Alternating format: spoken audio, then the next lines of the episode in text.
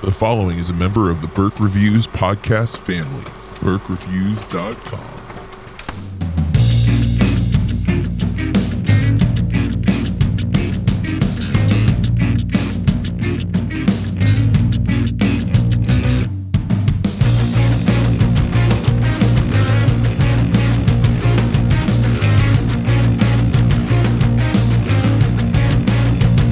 everybody, welcome to Burke Reviews Movie Club.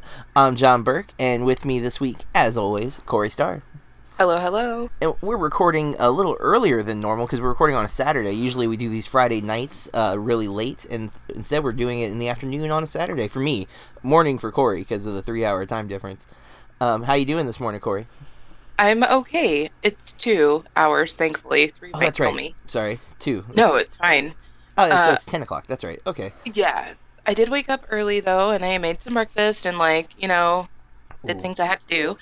But yeah, I'm fine. It's the weekend finally. Corey, I got to talk about my breakfast. Um, Oh heck. since I think I can't remember if it was um, Trainspotting or if it was one of the Edgar Wright films that first made me very aware that British people eat beans with, Baked beans. with their breakfast. I have been wanting to try that. It freaks me out. Well, I finally um, this week des- decided this was going to be the week. I was going to go for an English fry up, and so I, I elicited um, some recipes online to see kind of. There's a lot of different variations of the breakfast, but um, I, I hit up my, our friend of the podcast, Matt from uh, What I Watch Tonight.co.uk, Very Eh, smart. and it was like, "Hey, what is your perfect breakfast?" And we talked about it, and it's it's always beans and uh, usually like a fried egg that's runny, um, types of meat, and the meat's very. I went with a little healthier. I went turkey bacon and turkey sausage, um, this morning, but uh, we had baked beans. My wife bought baked beans for hot dogs last night, and I'm like, I'm gonna save this, and you know that'll be my breakfast beans as well. And then uh, made some hash browns and a you know fried egg, and I I managed to burn the toast. The only thing I messed up, and it wasn't my fault, I blew a fuse because I had too many things going on in the kitchen. Um, Oh, so no. the toast started to toast, and then it's it the fuse popped. So I had to you know turn the fuse back on, and then I put the toast back in, but I didn't adjust the heat, so it had already been toasted a little, and so it burned a little bit more than I would normally uh, do my toast. But I gotta say, one, I am so full still, and I ate breakfast like four hours ago, and I'm still stuffed because it was so much food. But uh, two, beans and eggs is, is pretty delicious. I don't know why we stopped doing it in America. Um, so I have a question, and like every time that I've seen it, like I've seen photographs, you know, of people traveling and they take pictures of their English breakfast, or you know, and I've seen it in movies. It's just canned baked beans, right? Like, Tr- is that what Matt said? Ac- yes, according to what I've That's read, what it looks like. traditionally it's the Heinz baked beans. That's like the the go to. Um, from what I've Heinz. read, but um, I did use uh, Okay. Bush's baked beans, and I, it was not the normal flavor either. I forget which one. My wife bought one of like the grilling beans, um, and so Oh. that's what I went with. But I thought the flavor was really good, and uh, mixing the hash browns in with the potatoes and then the eggs and the the runny yolk, which I'm a fan of the runny yolk on eggs. Anyways, I don't know. You got to be an egg person for that. Um, and uh, yeah, I was I was very. I'm again. I'm still full. I don't know if I'm gonna eat lunch. Um, it was a lot of food, and I went. I only made three pieces of bacon and just a, a big piece of sausage, but I, I kept it. Um, it was like a smoked turkey sausage, but I, I definitely could have made more food and would have been regretting it. So I'm glad I, I think I, I portioned it well. Like it all fit on the plate really well. And uh, I sent a picture to Matt, and he you know gave me the honorary Englishman um, achievement. So. yes. Um, yeah, but and you know uh, we were talking about the time difference. Like Matt and I record uh, two podcasts together. We do our um, bloody awesome movie podcast that we do monthly, and we're doing on his uh, podcast show. We do a uh, movie astrology podcast that we just recorded the second episode the other night, and he's six hours ahead of me. I think maybe five hours, but um, when we start, it was the the second episode of movie astrology is like two hours and ten minutes. So it was 2 a.m. for him when we ended. Oh, and I was like, "Oh man, you got to be like exhausted." And he's like, "Well, you know, I'm okay, but I I guess I don't know if he always has Fridays off or if it was just this week he had Friday off because we recorded Thursday." And so he's like, "I don't have to work in the morning. I just got to be up with my daughter, but I can be sluggish around the house." I'm like, "Okay," because I was feeling really bad because we just kept you know the with movie astrology we cover an entire year worth of film and we this we ended up uh, the years are randomly chosen. The first episode we did was 1988 this episode's uh, year 2002 and so we'd seen like so many of the movies from 2002 so we had so much to say about so many movies that it just we just kept talking. And uh, i'm like looking at the clock like oh man i really got to get um, off of this podcast for two reasons. One, I don't want the podcast to be three hours long. I knew, uh, well, I guess three reasons. I knew Matt was getting really late, and then I was planning on seeing Sicario uh, Day of the Soldado that evening, and I was like, it was getting closer to time where I needed to leave to make it to the movie, um, which I did make it to that movie, and I'll, we'll talk about that momentarily with what we watched this week. But yeah, um, been an eventful week. I feel like I've done a lot. I haven't done a lot. It's been. I went to the beach. I uh, got real sunburn on my legs. Um, and uh, oh. my wife got real sunburn on her shoulders, like really bad sunburn. Not not blistering bad, but still like the worst sunburn either one of us have had in many years because we've avoided the beach for a long, long time. But we went to uh, Siesta Key in Sarasota. Have you ever been to that oh, beach? Oh, I have not. It's a, a. I did not know this going there. Um, it's they have a big sign that says it's the number one beach in the USA. I don't know if that's true, but I've never seen sand so fine. Like it was powder. Um, it's so like granular, and there's like no shells in in the the beach. It is a gorgeous, weird, surreal place because it's very flat and like it's just you just Gulf of Mexico. You see nothing, just water forever. So it's like flat beach until it hits the water, then nothing but water, just flat all the way across, and it's it's gorgeous, but um, at the same time, that fine of sand gets in everything. I felt like Anakin Skywalker from the prequels, just you know, it's coarse and irritating, and it gets everywhere. Um, but yeah, how was your week, Corey? You know, a little busy. I, uh, oh, I'm sure you saw the photos, but we picked up our kitchen table this week, which is mm. very exciting, and it's beautiful. Nice. And I ordered my dining room chairs so that was like one evening, and then after that, we went to family. We have family visiting from Alabama, my husband's cousin and his wife and their kids, and then my meme is visiting from West Palm. So lots of good fun. Food, yeah, wow. You know, hanging yeah. out. Uh, and then last night we hung out too. Uh, I didn't get to go to a movie this week, but I finished Burnt Offerings. I've just been trying to clean my house because you know, and doing things like that. So is Burnt Offerings a TV show or a movie? Um, it's an old movie. Okay. And I feel like it's really not fair that every movie from because I'm pretty sure that's from the 70s, but every movie that's like a haunted house or like a ghost story, it just gets compared to Changeling, and that's hmm. just really not fair. I'm like, oh, it was okay, but no. I mean, it was fine. Got it, got it. So, is that all you've you've watched this week? I guess we kind of jumped into that segment, but yeah, that's all that I can remember watching this week. I I've been and I, I don't usually talk TV, but um I have over the last uh couple of months um I've fallen into I like to throw stuff on in the background when I'm like working on computer stuff or if I'm writing reviews or whatever. Um or if I'm like lesson planning or whatever and so I, I go to comfort sitcoms uh to just throw on because I, I can look up what I want to look up, but I can also ignore them if I don't, you know, if I'm really like into my work.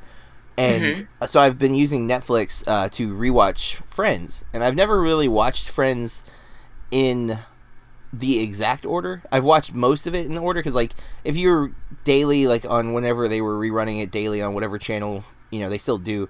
They usually go in order, but like if you miss a day, you you miss a couple episodes in there. And I've seen every episode, way too many times. Like it's it's probably my all time favorite sitcom. I wish it wasn't because I know it's not like some people have a lot of issues with that show, and they definitely perpetuate Do some they? some stereotypes. Well, there's I mean it's it's a New York based show with all white people, and um, you know eventually they do introduce some um, African American characters, but it's like it's New York, guys. This is a melting pot of, of society, and like we are the whitest white show. I mean, look at Gunther being the the key moment there. Like he's like literally, in, uh, you know, blonde hair, white as could be.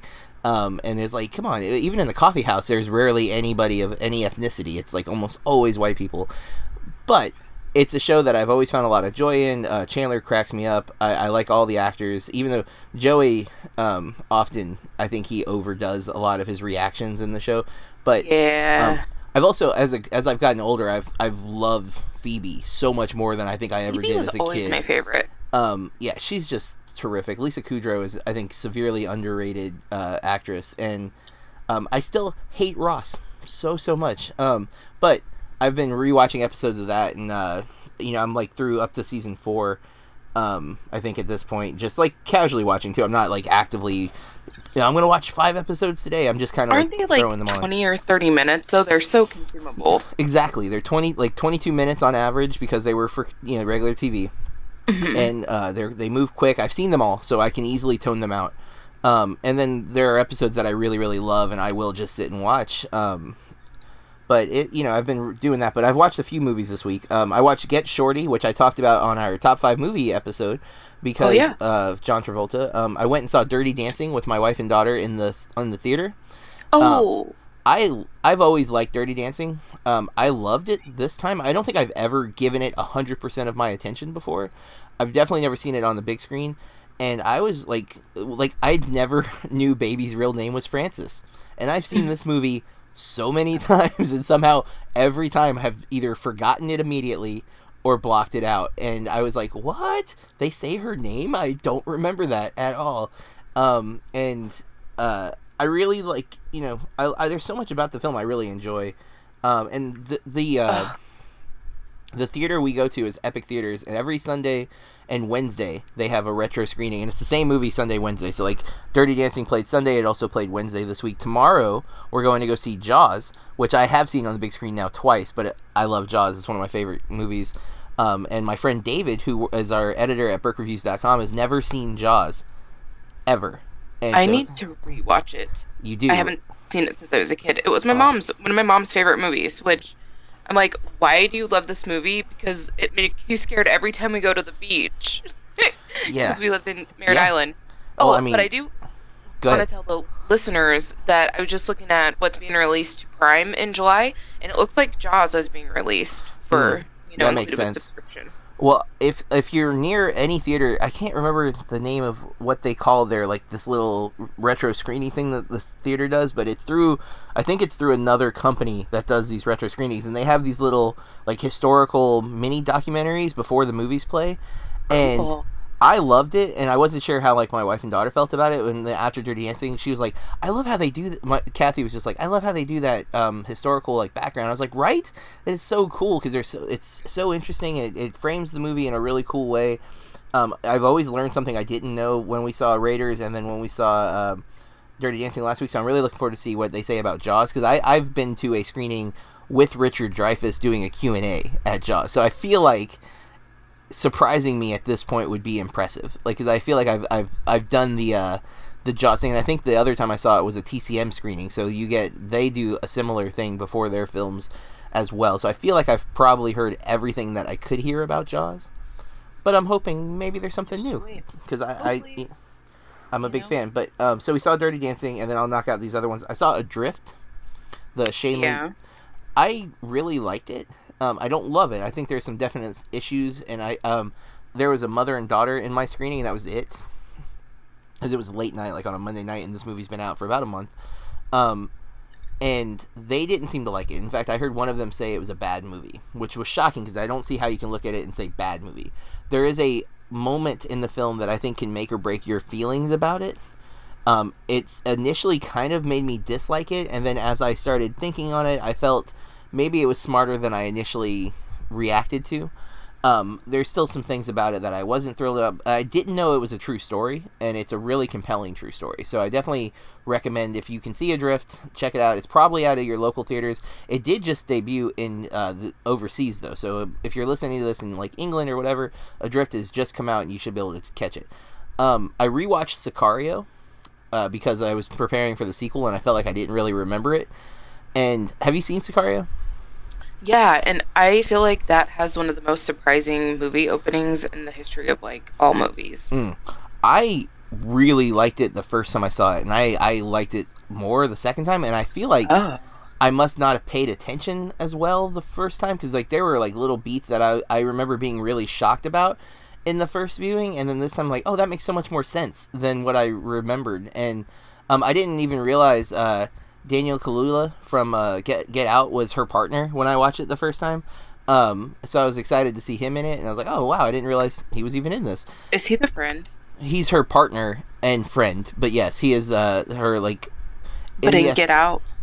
Oh no, he's the guy. He's the main guy in um, Oh. Little, Little Rel Howery is the uh, the friend who is in the recently released Uncle Drew, um, that is doing okay critic wise, considering it's a basketball movie with people dressed as old men that was based off a Pepsi commercial. So What? yeah, I didn't know that Uncle Drew is based off a Pepsi commercial. Um, with the Ky- Kyrie Irving, who is the uh, titular character Uncle Drew. That was a, a thing they did with Pepsi. They would dress him up as this- in this old man makeup and have him go to like street games and like eh, start off you know hustling everybody basically like oh I'm old I can't play and then just start schooling everybody because he's an NBA player. um, it was a it was a apparently a chain of commercials back in like 2012 that now spawned a film. Go figure. Um, Okay, this all makes complete sense. I haven't had cable in like two decades, probably. I didn't know it was a commercial until s- another critic referenced it, and I was like, "Really?" And I looked it up on YouTube. I was like, "Oh, I'll be darned." Um, so after I watched Sicario, then I went and saw Sicario: Day of the Soldado. Um, it's a good sequel, not not as good as I wanted it to be. Um, I feel like there was some really confusing elements, but I don't know if that's on me or if that's on the writing from Taylor Sheridan. But um, it, it also doesn't have the stunning visuals that you get in Sicario because Denis Villeneuve is not the director, and so his style is is missing, and, and noticeably so. Um, his style is so visually stunning that it's it's hard to not notice if it's not there. And then yesterday, um, I watched Tangerine, so that's what we're going to be talking about for this episode, which I just realized we've not said until just now. But um, 16 minutes into the episode, I finally discussed the movie. But we're going to be talking about uh, Sean Baker's Tangerine, and um, that will be the last movie for our theme of June, which is LBGTQ plus or simply Pride Month, um, which is why we chose uh, the films that we did this month. Um, is there anything else before we get into Tangerine, Corey? no. So, folks, at this time we're not not spoilers yet. This will be our initial uh, kind of reaction to Tangerine. But before we uh, start talking, I like to go in through like the stats. So, Tangerine is definitely a hard R. There's a few scenes of nudity, lots of cursing. Um, but the uh, the summary on IMDb is a hooker tears through Tinseltown on Christmas Eve, searching for the pimp who broke her heart. Um, directed by Sean Baker, written by Sean Baker and Chris Bergoch, who both did Florida Project. Uh, stars basically non-actors for the most part. Um, I'm gonna have to. Okay, up, up, up. Come on, IMDb. Uh, Kitana Kiki Rodriguez, Maya Taylor, Karen Karagulian. I hope that's right. Mickey O'Hagan, James Ransom, Ranson, excuse me, and then mainly non-actors for the rest of the film. Now, there's a few people who, and saying non-actor is inaccurate. Uh, I guess what I mean to say is inexperienced talent. Maybe um, they have not, they did not necessarily set out to be um, actors. Although a director I spoke to recently said everybody in LA is an actor, even if they aren't officially trying to be. Um, so you know if if that's true uh you know i don't want to i don't want to offend somebody by saying non-actor but as in they are not well-known actors or they're not in a lot if you look at their credits i think tangerine is the only film that they're in and they might have a few like news interviews or things like that. That is not true of uh, mickey o'hagan or james ranson who are both in some of baker's other films. Um but uh it is and i think actually karen karagulian is also in um baker's first film starlet. But uh I've only seen Florida Project, and I've been wanting to watch this for a long time. And of course, I can't talk about Tangerine and not talk about the um, its known most known element about the film is that it was shot on two iPhone 5s's using an app called Filmic Pro. Um, uh, attachable lenses and a Steadicam rig uh, that the phone was mounted onto, um, and it's you wouldn't know it was shot on an iPhone for sure. Um, you would know that he used a Steadicam because he is tracking people walking a whole lot in this movie. that was a big part of the cinematography in this film is just people walking through uh, L.A. Um, or as they say here, Tinseltown and Sunset Boulevard in particular. But uh, Corey, what, let's start with you. What are your initial reactions when you talk about the film Tangerine? I'm really glad that my feelings kind of evolved, but the beginning stressed me out.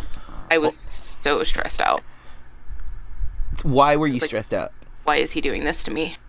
Well, I think that we should probably talk about that in spoilers, but Oh, okay. I just can't handle like the kind of situations that not only they're not just finding themselves in these situations, they're making these situations for themselves. You can't be in that the kind of lifestyle that they're in. You know what I mean? And not Well, I, I don't think that's a spoiler. They're they're uh, transgender prostitutes, um, on Sunset Boulevard in L.A., which apparently is a um, staple, I guess, of that area, and that is discussed in the film slightly. Um, as in, like, there's a moment where a character uh, buys a prostitute that he assumes is transgender because of where they are, and um, I hope I'm using the right term. Actually, I, I I've heard them referred to as transgender prostitutes um, in like re- reviews and interviews about this movie, but I'm still I'm not always clear when it's um, transgender versus transvestite versus. Um, I think transgender is when they are going through the change. Like in this movie, aren't they like taking hormones and stuff? yes, that is explicitly said. At least of Alexandra. Um, that she is taking uh, estrogen. That is 100% said at the beginning of the film. So I, I feel comfortable saying transgender there. Now, I don't know if the rest of the prostitutes there are all going through the change or the Which- process. Uh, and that's where I'm not sure if it's, are they like transvestite prostitutes where they are men dressing as women? Um, or are they all going through the transgender process? I'm not sure, and I, I do not mean to offend um, by using the wrong terminology. But this We're particular person that will save names for spoilers, but he is looking for a um, a prostitute that is dressed as a woman and um, yet has a penis, without any question. That's what he's looking for. Um, now, I don't think he has a, an issue if later, like if they're going through the change, because there is a, it's a very funny scene, but um, that he he expresses uh, that you know, hey, you're supposed to, this area is for this type of prostitute, and anyone who's not this type of prostitute should not be in this area. That's how it's expressed uh, in the film, but. Um, I, I I feel like your description of the beginning is very similar to mine. I was not sure I had made the right decision to watch this movie. Um, I was so stressed out, not because of the situations though, because of the clearly not acting nature of the lead character Cindy, uh, which is played by Kitiana Kiki Rodriguez. Um, she is I, I again hope I'm using the right terminology there by referring to her as she. Um, I think that is the intention of not just the character but also the actress. I believe is is actually transgender. That is my understanding of this film. Um, that both your leads, Maya Taylor and Kitiana Kiki Rodriguez, are actually transgender. I don't know if they were actually prostitutes. I feel like I've read that they were, but I could be wrong. Did you read anything on that? No, and sometimes when I'm looking through like Wikipedia, it like gives me ideas to look at other places, you know, for more information, but I didn't get that. Well, the the thing is because these actors, wh- whether or not they're actually prostitutes, is irrelevant to my point, I guess. But they are um, clearly trying too hard at times. Specifically, Cindy. I actually think Alexandra is much more controlled with her performance. Um, where uh, uh, Cindy is just, if you've ever seen someone try to act mad, like not an actor, like a, a normal person, they're trying to like act like they're upset. They Over- they fall into a pattern of repetition and uh, being belligerent and and repeating. Uh, I, I just said repetition, so I'm repeating myself while trying to describe this, but repeating curse words. Um, so repetition of like oh you do that b. You do that. You do that. And it's just it's obnoxious and it's it feels fake. And i was like oh man if this is going to be the whole movie i don't know if i can make it. Because i was so checked out like right away. Um, yes. but without spoilers by the end i was i liked the movie. Um, and i was very happy because i love florida project so much to be fair the beginning of the florida project kind of does the same thing because the kids are really obnoxious and they're just yelling and being loud and i'm like oh my god is this how this whole movie's going to be but by the end i love the kids um, now i won't say i love cindy and alexandra Um, but I definitely care about them. Yes, I was gonna say. Yeah, not not like like Brooklyn Prince as uh, Moonee in Florida Project. I love that kid by the end and feel so much sympathy for that kid. Um, and I don't know if that's where I'm at with with Cindy and Alexandra, but I care about them and hope that they get their stuff together. Um, because they they make some, as you noted, some very questionable choices and put themselves in some very bad situations. I And- don't Go ahead. know how you can live that life and not, though. And by, I mean, there are some ways where I see that they are very different from a lot of the people that do the same thing that they do and that are in their, you know, I don't want to say their circle, but people that they come in contact very, very often. Like, they share an apartment, they pay rent. You can see, like, I feel like you can see where they're trying to, like, separate themselves from it, Yeah. Well, uh, but can't. I'm looking at the trivia on IMDb, and it says uh, the film was shot while co-lead Maya Taylor was first starting to take female hormones. Maya Taylor, in a radio interview with Terry Gross, revealed that much like her character Alexandra, she had worked as a prostitute in Hollywood. Uh, and then Maya Taylor and Kitiana Kiki Rodriguez were already friends in real life before the production started. Um, are three, I think, crucial little things right at the beginning of um, of the trivia that helps kind of give context. Um, and that's I'm not going to read all the trivia. I just wanted to see if that said anything. It doesn't say much about Kiki though, so I don't know what her situation is. But um, all right. So I liked it. Uh, Would you say by the end, Corey, that you liked it or no? I did. I don't know if I could visit it again for a long time just because it still would stress me out. Yeah, I wouldn't. I don't know that I would want to rewatch the whole movie again. I could definitely see pulling clips from this, um, just like for cinematic style. Uh, he he uses a really interesting color grading in the film that gives it um, like a, a weird kind of vintage feel at times. Um, it's definitely. I'm not good at articulating the color palettes of movies, but there's a- washed out almost look to it at, at times. There's like a color overlay at other moments. Um, I was I was never sure why it was called tangerine. Um, did like there's not like an orange hue to me on most of the shots or anything like that. Uh, she I does wonder if it's some kind of slang. well. There there's a reference to her going to jail for tea, and I don't know if that's like a drug term. They never say it in the film. Oh. Um, and then uh, she does. There is a moment where um, Alexandra gives a friend an air freshener that it looks like two oranges, but it's such a like it's never zoomed in on or like there's no reason to assume that's where the name comes from. Um, I had always assumed it was one of the character names, and it, it's not. So, uh, and I don't know. Maybe it's for that area, and that again, I don't feel like it's said explicitly in the film. Um, but it's something to uh, to consider. But it is on Netflix. If you haven't watched it yet, you can definitely check that out. But from this point forward, Corey, Guys, spoilers. Go watch this movie. Was it on Netflix? yes, Yep, go check it out and then come back and give us a listen. Otherwise, full steam ahead. Spoilers, you've been warned.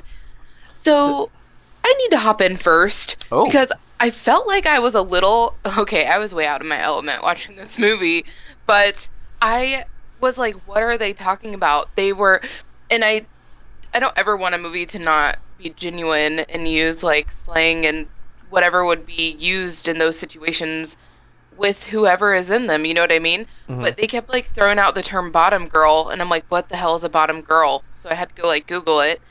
And I just I don't really understand because all the like information I was finding finding online, the bottom girl for a pimp is actually like their top girl, I guess like their Oh. most trusted whoever and he or she would use that person to keep other prostitutes in line and like Okay. i was also reading that like if a pimp goes out of town or goes away it goes into jail or something that bottom girl is still expected and like given that takes over. responsibility Got it. yeah. So, but why do they call them bottom girl? And then there's a scene later on in the movie where the bottom girl isn't allowed back into the brothel. So that kind of confused me because if she's like, you know what I mean, the most trusted or like the highest ranked one, how are they keeping her out or how is that even their say? Yeah, yeah. I don't know. Um, and may- maybe it was maybe she wasn't really the bottom girl, and he was just you know saying Telling that, or that? Yeah, because it, it's uh, Chester. One, I was so surprised at who Chester ended up being. Me too. Um, which is the actor's name is uh, James Ranson, um, and he's in a bunch of stuff. Like he's in Sinister One and Two. Um, he's in Oh. Generation Kill, and then he's I think he's also in uh, a couple of other Baker films. I think. Um, I think he was in Starlet, which oh, and he was in Mister Right, which I liked a lot. Um, and I'm trying to find if he was. Oh, he was in uh, Spike Lee's Oldboy, which I've not watched yet. And then yeah, he's in Starlet, which is Baker's first film. Oh, he's Um, gonna be in this. but uh, he was man, he was really funny um, it, when he shows up when she finally finds Chester. Um, and then even I felt really bad for Dinah, who is uh, Mickey O'Hagan, and um, when when Cindy finds her, man, she just like kicks the door into the hotel and like grabs her by the hair, and that's where there's the most nudity is in this in So this brothel. nasty. I just wanted to throw up. Like, ew. There's penises everywhere, um, and not Nasty old men. Yeah. Like, and very cracked out women um, for the most part. And, they're like sharing a hotel room and a bathroom to service all their customers. Like, Mhm. which was super nasty to me too. They're like all these. Ugh. Which I think there was a sign on the uh, hotel office window that said, uh, "We will turn away prostitutes" or something like that. There was something like What? claiming that they don't allow prostitution, and yet there's like a full brothel being run. Like, And also, she goes up to Cindy goes up to the window and she's like, "Where's the party at?" And then Yeah. they direct her there. I'm like, yeah, clearly that's for legal reasons, not you know, like they're they're Yeah. clearly aware that it's happening. Um, there's no way that's going on in it than them not being aware. But uh, yeah, Cindy Cindy was my biggest concern because Alexandra is controlled. Um, Mya is the actor's name and or actress's name, and the performance that she gives is, I think, the best of the clearly non actors in the movie.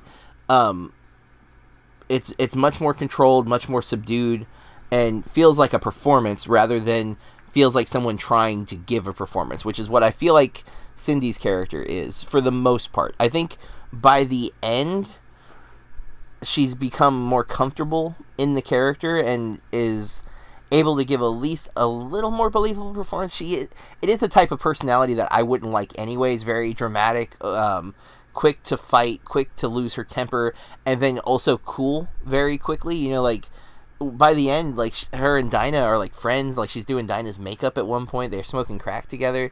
I don't really uh, think they're friends. I know, but that's kind of my point. Is that sh- moments ago she was beating the crap out of her or ready to, and now she is like, "Oh, we'll share this crack together," and "Oh, I'll I'll put some makeup on you," and "Oh, you know," and then as soon Oh as Chester's back, it's back to the yelling and fighting and cursing. Um, Also, you know, I everything I know about drugs is from movies, and I didn't know what they were smoking. I thought they were smoking crack, which apparently it's crystal meth, and I don't really. oh, okay. See, I don't know. know either. I just I thought that was a crack pipe. Yeah, same. Yeah, I've watched a lot of movies, uh, and that's also my knowledge of drugs is predominantly from movies. Um, I mean, a little bit like I've never known people were doing them, but I would later find out that people were doing drugs around me, and I was unaware. Like I never saw them doing it, but like I just thought they wanted to clean at 3 a.m. and that was normal. Dude, Uh, I- like 12 years old. A family member had a friend that was like cleaning the house they shared all night, mhm. all night, and I was like, "What the hell? They must have company coming over. I don't know." Um, but oh, and I I really needed to know what tea was because I totally forgot about that. Uh, and what I'm seeing is it might be crystal meth. Okay, so another be. expression, uh, Yeah. another uh, not expression, uh, name for I- it, euphemism. was really surprised. Um, so I know that they're like in Hollywood and stuff, but there's only one scene in this movie where they're really in any type of danger. I mean, there's always like the danger of cops and stuff like that, but I would feel like even just regular, like non.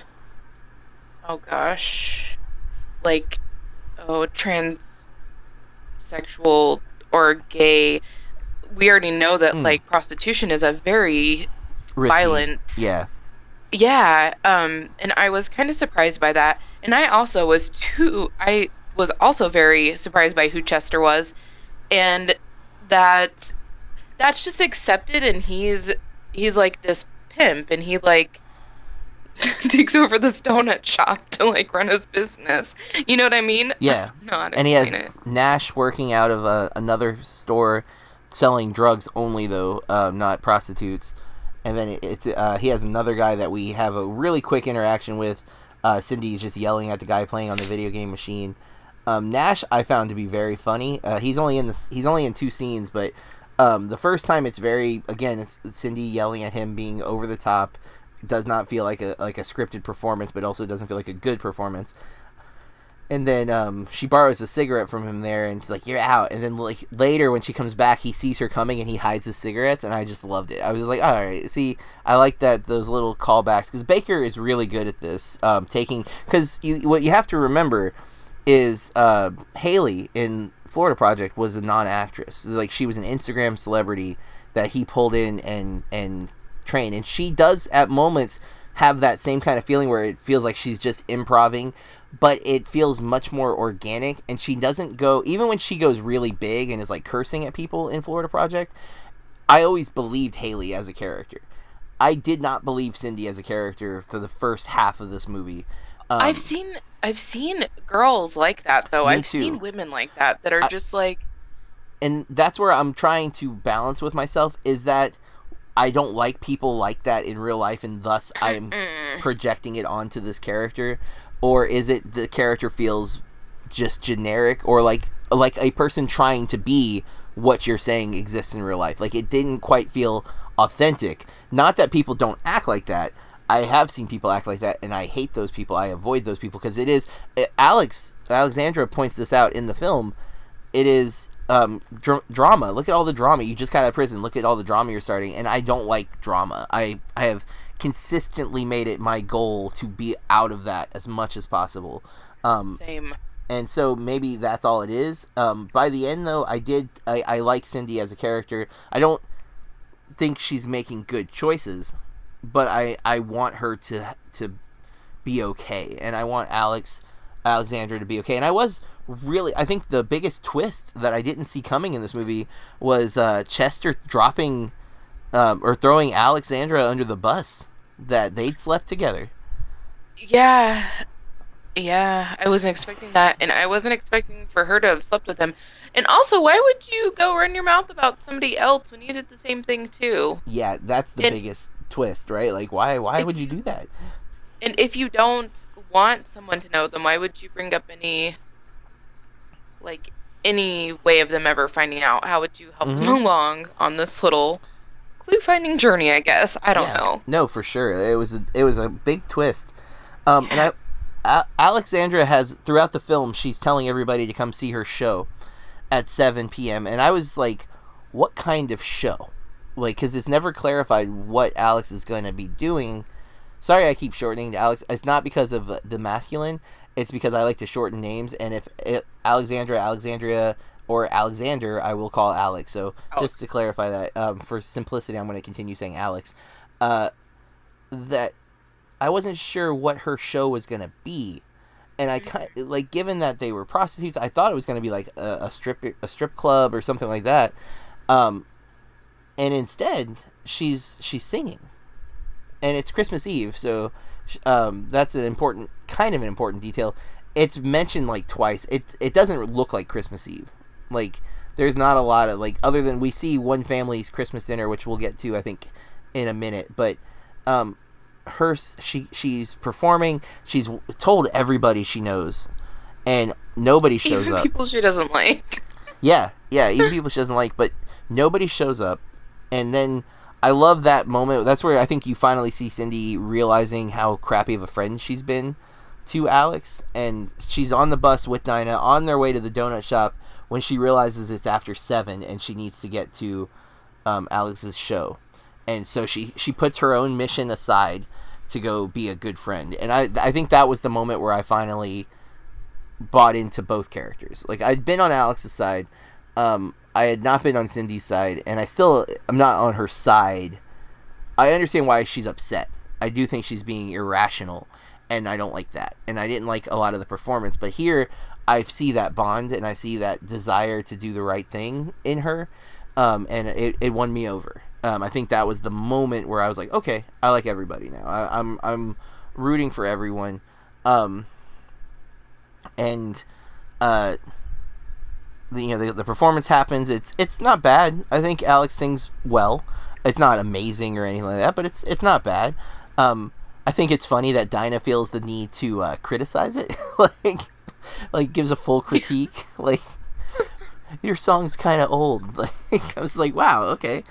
Okay, so like Amy Winehouse, Lily Allen. I was just wanting to name off like everyone who sings like that, um, or tries to take those older styles.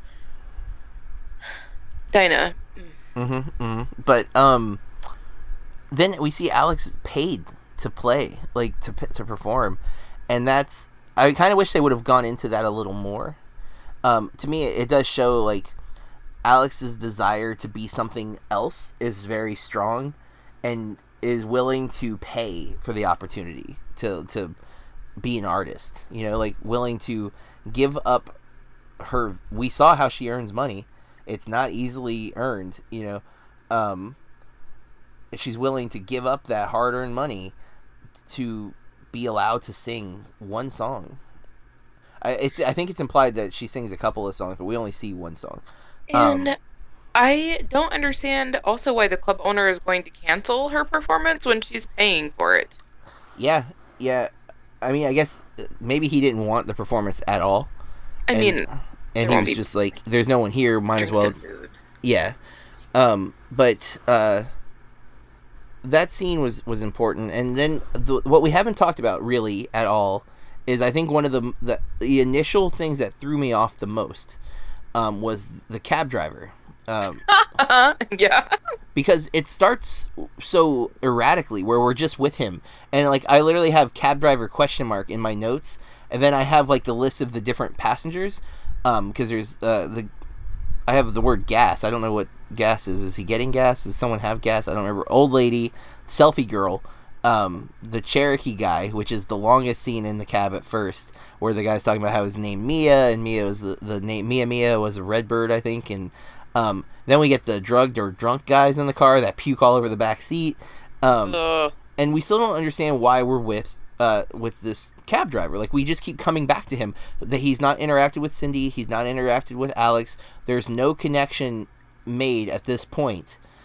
Early in the film, with with this uh, character, we don't even know his name yet. We don't learn his name until about halfway through the film, but it's it's Razmik, I think is how it's said, um, R A Z M I K, and um, we uh we see him pick up a prostitute, which is I mentioned the scene before spoilers, but he picks up what he assumes is a transgender prostitute that will have a penis. And when he gets, they finally get to the position where they can do something. He tells the prostitute he wants to go down on them, and then he finds out that there is no penis, and that scene cracks me up because Oh my god, what is that? yeah, what is that? And she's like, "What you think?" Like you, like, um, I died. Oh Yeah. my god. that part cracked me up and he's he's not he's mean to her but he's not like abusive to her he doesn't punch her or anything like that so it, He does it- take his money back. he does take his money back i mean to be fair he they didn't do anything um i, I mean he Yeah. did he did see some stuff and i think he might have grabbed her boob but you know he kicks her out of the cab and tells her to stay off of that area because that's not for you as in that's not for actual women um, which they call real fish i think at, That like pisses me off so bad. the real fish comment They kept calling women fish, and I'm like, why are you gonna use a like a term like that that you're obviously trying to be offensive in or like in terms to real women, and then you're taking hormones. it's an interesting conundrum. I think that's and that's what I feel like. Um, Razmik's character, who is an Armenian uh, cab driver, um, he has a, a wife and daughter, and um, the mother-in-law lives with them. And I think his role in the film is to kind of point out, like, he is. I don't want to say he's clearly gay, but he he clearly finds sexual pleasure in being with a transgender person who has a penis still because he definitely seems to want a feminine looking you know like his he he him and alex have a moment in the film where they go through a car wash which stressed me out. And I'm not doing anything, but like I'm like that's a that's a lot of pressure to Yeah. get to get yourself, you know, finished. I'm, uh, this is a really hard movie to talk about and not like use inappropriate language. I think, but um, you know, in that time frame, because it's like, how long of a car wash is this? like, like five minutes. I mean, I it's, a, mean, it's a lot of yeah. pressure. Um, and I think it's shot well enough where like you can tell what's going on, but you're not actually seeing what's going Isn't- on. It shot from like the back seat. Yeah, it's very voyeuristic. Like we're sitting in the back seat watching this uh, play out, um, and it's framed that way. Like you're like sitting in the center seat of the back seat, which is probably exactly what's happening because they're shooting on an iPhone 5s. So it's like you're sitting in the back seat filming two people fooling around in the front seat from from your angle of uh, perspective with your phone, um, and uh, he is um, going down on Alex, but Alex you know has I would say Alex has a very feminine look about uh, about her, and uh, she has started growing actual boobs because of the estrogen. That's again pointed out by Cindy at the very beginning of the film, and that seems to be the type of of person that Razmik is into. Like, still has a penis, but is very feminine. That's I feel like that's a fair uh, uh, observation made in the film. Yeah. And so Razmik has a wife and kid, but he's picking up prostitutes, and that is definitely I th- I feel like the reason we see this character and why we kind of get he's a normal guy trying to live a, a normal life, but is is picking up prostitutes. Now, I feel like he's picking up prostitutes because it's not okay in his culture to be gay. Oh yeah. It, I got mad because he has a wife, a wife, and a, I Mhm. think it's a daughter. And forget the mother-in-law. I'm not about that. Just taking care of your like Because whatever. your mother-in-law. Yeah. Expected. Yeah. Um, and she's just always giving him a hard time. hmm But like it, like pissed me off that he has a kid and a wife at home. And I mean, their house is fine. It's fine, but he, that's a lot of money he's throwing around, and we don't know how often he does that. That's we see. Yeah. Um, uh, what appears to be at least twice that day because he's with Alex, and then he goes on the hunt for Cindy because he has a crush on Cindy. Um, at at night, and so that implies at least twice that day. Maybe because of the extra anxiety of it being Christmas. Um, maybe because he found out Cindy was back and he hadn't seen Cindy in thirty days. Um, he he he goes to see Alex's show, but I don't know if he goes to Alex's show he misses it, but he goes. I don't know if he goes to be a friend or if he goes hoping to find Cindy. I feel like he's trying to find Cindy and not necessarily trying to be a good friend. But there is that indication with Alex and him that they are more than just business associates at this point. You know what I mean? Like like there is a he takes he's good to Alex and Alex is good to him. Like there is a it feels more caring than what we see with like her other interactions. You know what I mean?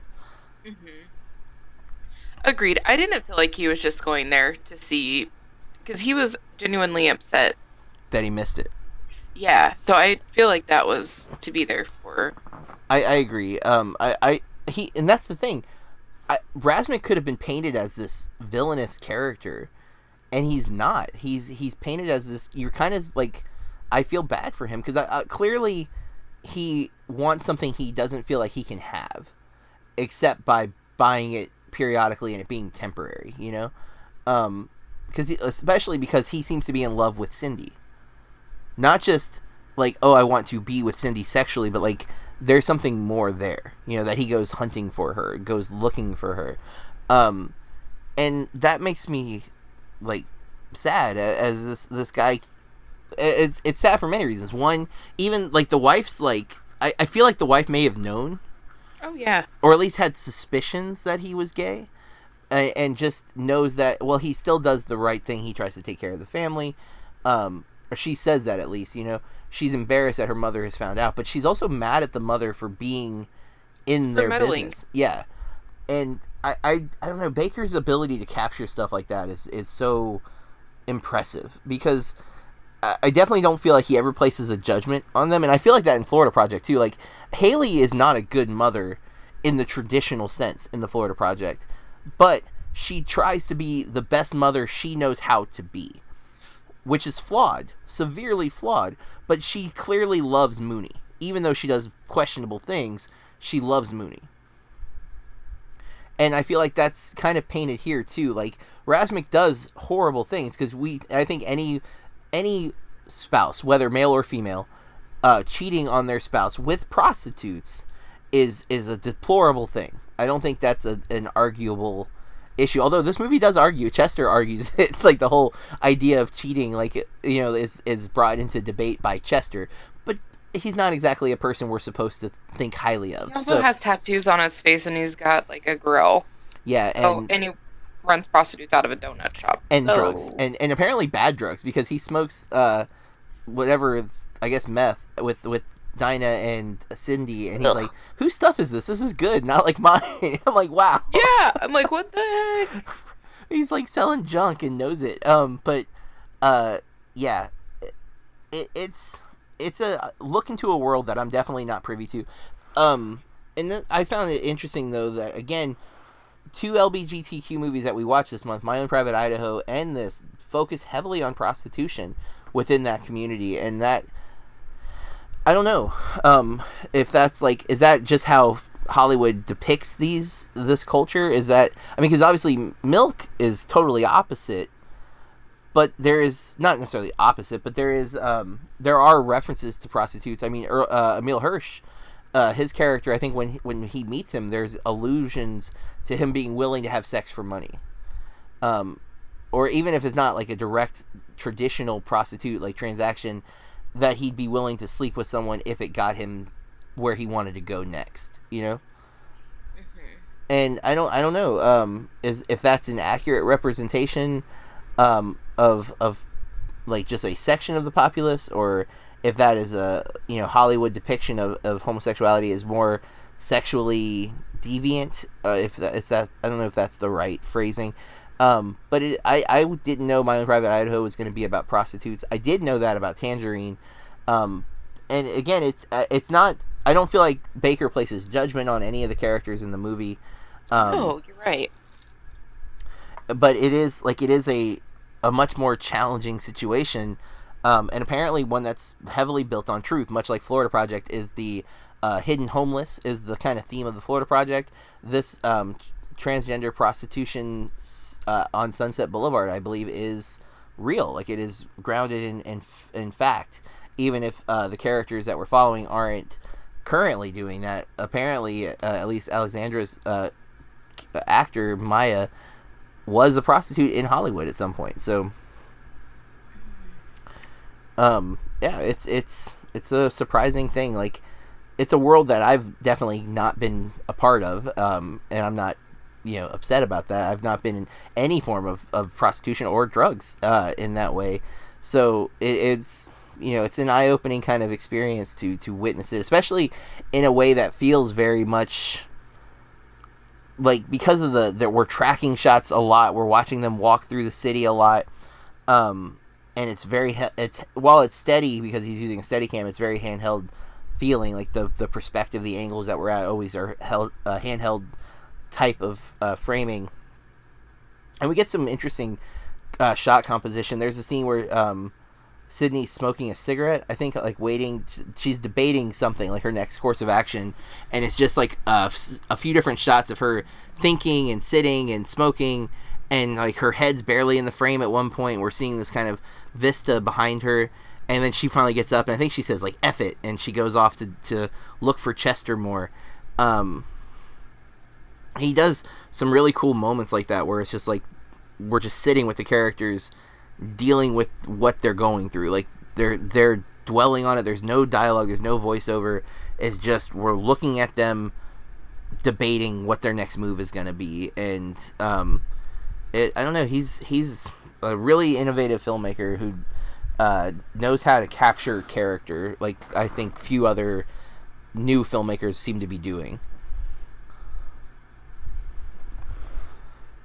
And I think we have exhausted what we have to say about Tangerine. You're so much more.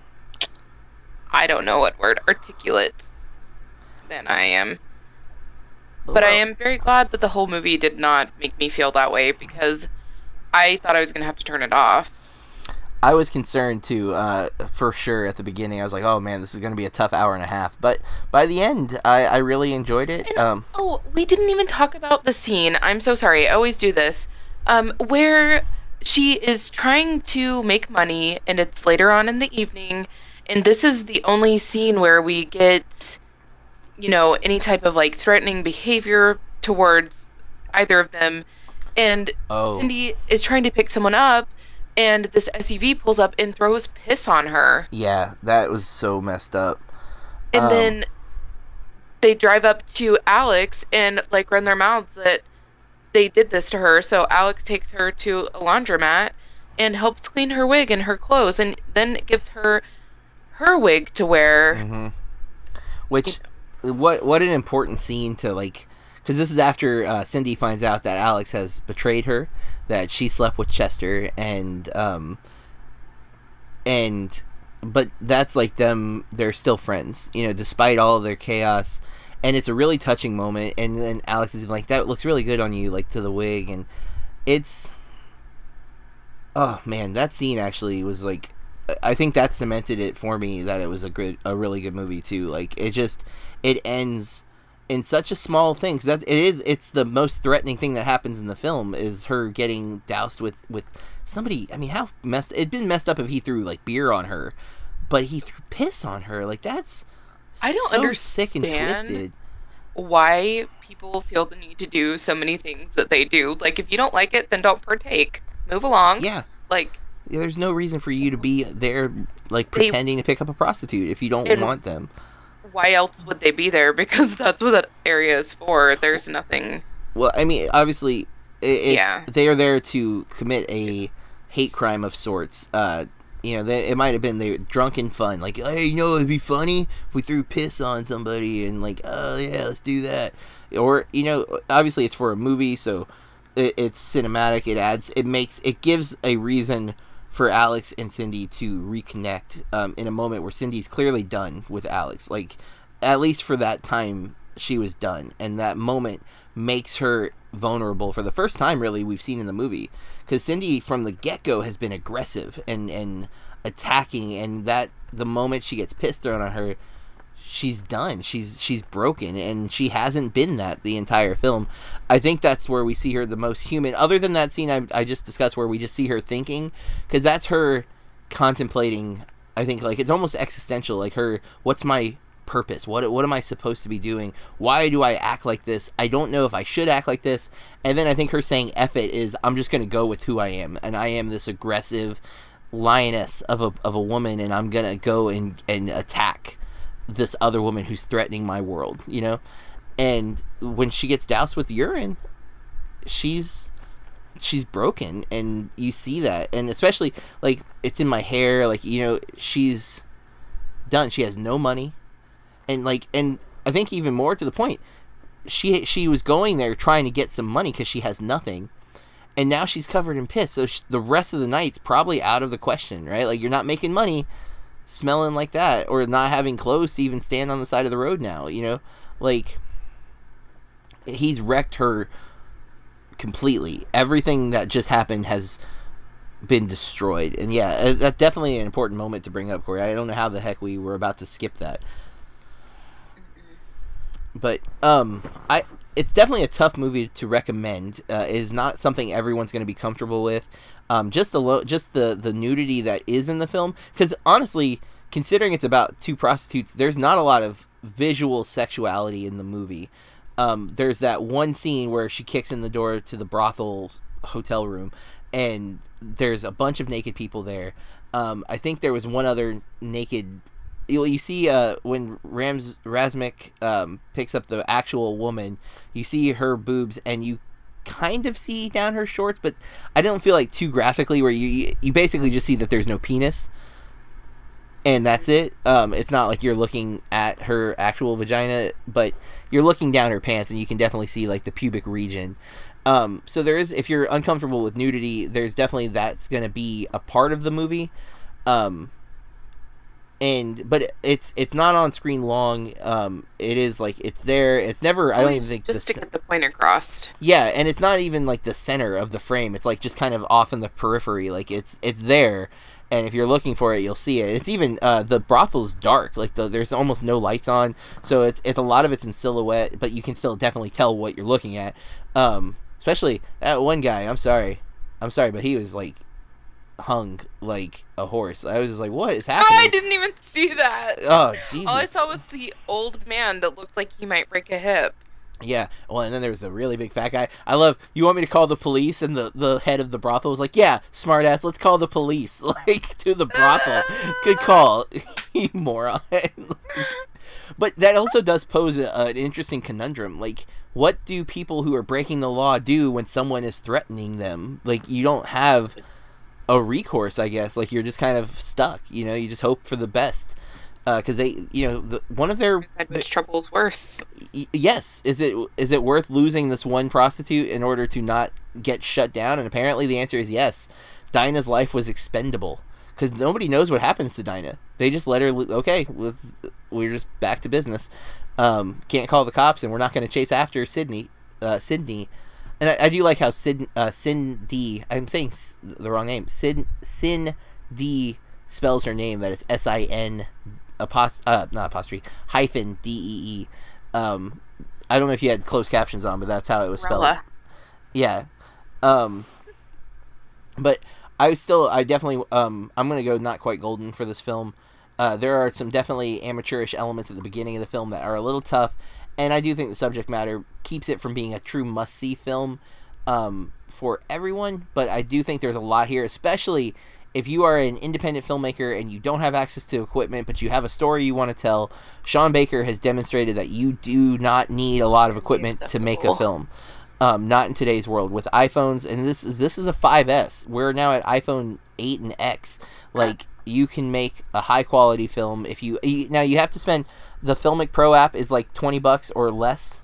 Um, but it, the, it, it does allow you to shoot at 24 frames per second, which is traditional film uh, sh- shooting. Um, you'll need uh, attachable lenses because there's at least one shot that looks like a fisheye lens, and then a lot of the, the shots he's getting are very wide angle lenses that he, he would have used an attachable lens for. And then having the Steadicam just will make your shots look better because uh, holding your phone, you will have a, an inevitable shake in your hand. So having the Steadicam, so you'll you'll need a couple hundred bucks to get that equipment. Um, and an iPhone or an Android phone because there's definitely like if you have a Galaxy uh, or a Pixel, you have a good camera. But other than that, I, I'm gonna go not quite golden. Corey, what about you? Same. So that is the last movie of LGBTQ plus and or Pride Month theme of June. In July, uh, kind of going into a summer idea, we thought we would do coming of age stories for the month of July, uh, a genre that I am a huge fan of, and Corey is also, I think, uh, in general, a fan of the coming of age stories, right? Yeah. And because of that, we're going to get some of our uh, big gap movies off of our list. Um, and we're starting with Corey's pick. And what is that, Corey? Guys, I'm finally gonna see The Graduate. I've only wanted to watch it for about ten years. We are going to be watching The Graduate, um, which I don't believe is streamable on any service at the moment. I'm not 100% on that, though, to be fair. So do check, like, HBO. Um, I doubt Netflix has it. Amazon might. And you can definitely, like, get it, like, on Vudu or iTunes. I just don't think it's free to stream. Um, it's the 1967 film The Graduate, starring uh, who's becoming one of my favorite actors, Dustin Hoffman, Anne Bancroft, uh, Katharine Ross, Will- William Daniels, Murray Hamilton, Elizabeth w- Wilson, directed by Mike Nichols, written by uh, Calder Willingham and Buck Henry, and it says others on IMDb, um, based on the novel by Charles Webb, so that's the other. And it's a film I've only seen once, uh, and not too long ago, but I am looking forward to rewatching it. Um, it, it's it's a man, uh, Corey. It's such an iconic film. I'm excited that this is what we're starting off July with. Uh, so we'll be back next week to talk about The Graduate. If you watch it and you want to give us your thoughts on it, or if you've seen it and you want to give us your thoughts on it, you can either email us at contact at burkereviews.com. That is contact at burkereviews.com. Um, or you can follow us on social media and hit us up there. Uh, you can follow me at Burke Reviews on Twitter, Instagram, and Corey.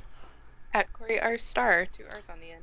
And you can read all my reviews at BurkeReviews.com, including Corey previews. Uh, Netflix releases in July what's coming and what's going in on Netflix uh, in the month of July, um, and what she recommends and what she's excited about, including a new comedy special from El- uh, Eliza Schallinger. Is that right?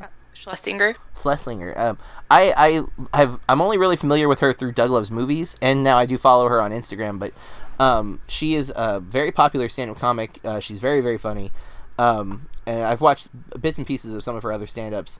Uh, very distinctive style, and yeah, she has a new special coming out this month, which she was just on Doug Loves Movies promoting.